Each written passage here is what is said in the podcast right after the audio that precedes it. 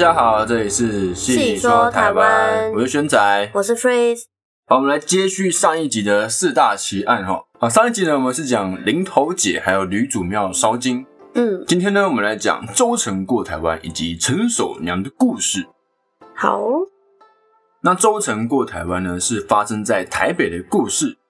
在清朝末期的时候呢，有一个人，他叫周成，出生在福建这一带哈。那因为闽南的大饥荒，《天津条约》台湾开放之后，台湾互委基隆、安平、打狗四港开港，与西洋的列强哦做国际贸易，那是个很棒的机会。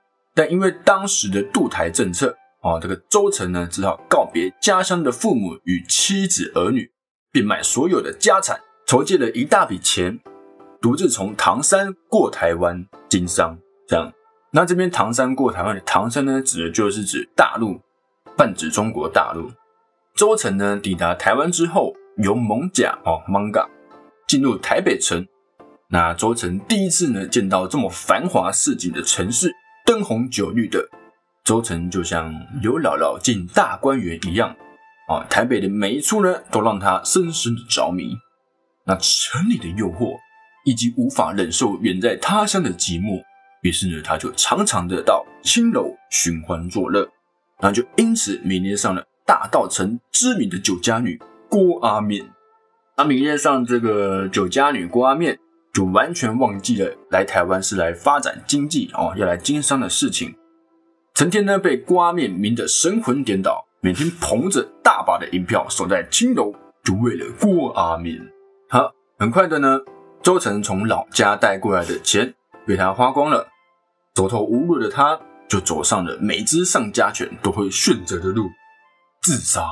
那于是呢，他就来到了淡水河畔，正准备投河自尽的时候，看到旁边有另外一个人也准备要自杀。那那个人呢，叫做王根。啊，那这两个人呢，就互相交换选择自杀的心路历程。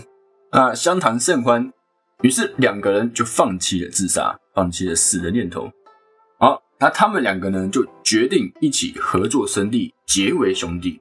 那周成呢，才知道原来王根呢是个世家子弟哦，其实非常的有钱啊。王根出资开了间茶行，和周成两个人一同经营。那这个茶行呢，经营的有声有色啊。当时台湾茶叶跟樟脑是很有名的，都是贩售到国外的。好，那周成呢，就存到结婚基金后。等不及，就犯下了重婚罪，将郭阿面娶进门。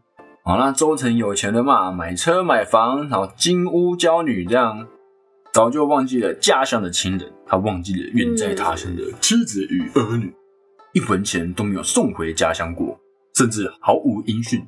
那因为当初周家家产在周成来台湾的时候都被变卖了，还到处借钱，所以其实，在大陆的周家是陷入窘境。没有钱吃饭，三餐没有着落。那周成的原配呢，就是原本的老婆，叫做月里。那月里就托人哦来台寻访探知消息，结果得到的答案却是周成致富，迎娶美妓，不愿返乡。那老家的经济状况在周成之后便一贫如洗。原本呢是盼望着周成在台湾经商成功之后，可以寄钱回家来改善家中的经济状况。就没想到呢，会是这样的状况。周成的老父亲气急攻心猝死，老母亲呢也跟着自杀哦，过去了。月里的心里觉得很不甘心，但是对于周成呢，还是抱有一丝希望。于是呢，就带着孩子，然后他的小孩叫周大石，与公婆的神主牌渡台寻夫。没想到呢，周成与郭阿面心狠手辣，他们共同下毒杀害月里。啊，之后呢，周成就被月里的冤魂附身。在某一天的晚上，拿菜刀发疯似的砍死了郭阿面。郭阿面渡破长流，死状凄惨。周成醒来之后也自杀身亡。那周成死后呢？他的那个结义的兄弟王根，好就保管了周成的财产，成为了周大石的义父，就收了那个周成的小孩，这样让他做义子，将他抚养成人之后，并仔细教导经商的技巧。那周大石长大之后，成年之后。王根就将周家的财产哦还给了周大石，啊，周大石经营出口香港、南洋的茶叶生意，最后呢也成为了富商。整篇故事的重点呢，就是王根是个有情有义的男人了。好，那周成过台湾这个故事呢，也有很多的作品。那像是歌仔戏是比较经典的哦，小时候都是看这个歌仔戏，知道周成的故事。那电视呢跟剧也都有过作品。这样，好，那接下来呢，我们就来讲讲陈守娘的故事啊。我压轴，台湾最强女鬼。好，那陈守娘呢是清末台湾著名的王室烈妇，生前随着丈夫林寿哦居住在台南的府城。丈夫林寿英年早逝，陈守娘贞洁守寡，侍奉婆婆跟小姑，发誓不再改嫁。那不管别人呢捧多少的银票去诱惑她，又或是威胁她，陈守娘都抵死不从。那陈守娘的小姑哦，年轻貌美，从事卖身的工作。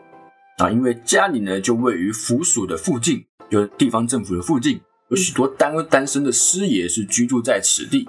那在一次的交易活动之中，哦，一位县衙门的师爷因为去跟这个小姑就是做一些交易嘛，然后呢看到陈守娘的美丽而心动，以高价诱惑陈守娘的婆婆与小姑，要与陈守娘共度春宵。那陈守娘的婆婆和小姑见钱眼开，师爷呢轻轻松松就买通了母女两个人，帮忙制造师爷和陈守娘独处的机会。但是呢，陈守娘三番两次的拒绝师爷。陈守娘的婆婆和小姑眼见情况不妙，就是说，哎，不可以拿钱不办事啊，该做的事还是要做啊。于是呢，就找来一张板凳，将陈守娘双手一绑，固定在板凳之上，要让师爷霸王硬上弓。但陈守娘使出了吃奶的力气，用力挣扎，惹怒了婆婆和小姑。那婆婆跟小姑这两个人，为了金钱就没了人性。拿出尖锐的东西戳进陈守娘的下体，就这样一直戳，一直戳，直到陈守娘失血过多而死亡，非常的残忍。好，那陈守娘死后呢，她娘家的弟弟啊就去见姐姐的最后一面，却是看到姐姐死状凄惨的躺在棺材里面。附近的邻居耳闻之后，也是相当的愤慨愤怒，于是群起到衙门告官。但是衙门内当然是官官相护，就是所谓的国防部。所有涉案的相关人士呢，皆无罪释放。民众们群起奋起，哦，激愤，拿起石头砸衙门，丢鸡蛋抗议，还毁了县令的轿子。官府呢，感受到民众的压力，于是将陈守娘的婆婆和小姑处死。但那个最主要的师爷和围观者都逃过一劫，遣返回中国。不久之后呢，台南府城就开始不断的传来哭叫声、喊叫声。各有民众说，确实看到了陈守南的冤魂。啊，许多做生意的小贩啊，就说今天收到，今晚收到银票，明天一早就化为冥纸。那府城上下无不战战兢兢，人心惶恐。有民众呢，就去拜托土地公帮忙主持公道，但是土地公呢，却表示十分同情陈守娘的遭遇，因此不愿意插手。那民众呢，只好找上其他的神明。但神明呢，不是法力不够高超，就是不愿意插手。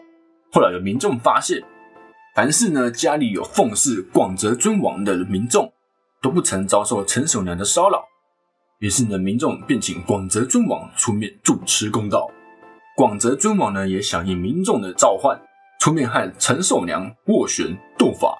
那他也知道陈守娘的冤情，因此呢，他准许陈守娘复仇。准许他复仇，但是约定不能危害其他人。那后来呢？县师爷虽然死了，但陈守娘的冤气未消，鬼魂依然出没。于是广泽尊王又请出了德化堂的观音大士一同出面，才终于让陈守娘放下。但是陈守娘提出两个条件，第一个呢，就是对陈守娘过去的作乱跟破坏既往不咎。第二个就是将陈守娘纳入官方节孝祠，获得封号。那广泽尊王呢和观音大士看在陈守娘其实就是原本就是受了天大的冤屈，才会这样扰乱民间哦，发泄怨气，于是呢就答应了陈守娘的要求，达成共识。此后呢就不再有陈守娘作祟捣乱的消息了。啊，民众呢更在陈守娘的墓旁，哦，他墓碑旁边立了一个无名的小祠，是供奉广泽尊王。就是希望呢，可以借用广泽尊王的法力和威望镇住陈守娘。那这也是台南永华宫的前身。那目前陈守娘的牌位哦，还是仍然供奉在台南孔庙的节孝祠内。节孝其实是独立的哦，就是祭拜节女孝妇的祠堂。因为毕竟陈守娘她真的是蛮烈女，因为她抵死不从嘛，然后她又很孝顺的侍奉她的婆婆跟小姑，那也没有再另外改嫁。对，就是节女孝妇，那目前还供奉在节孝祠里面。然后陈守娘台湾最强女鬼的故事呢，就到这边。好的，我们下期见，拜拜，拜拜。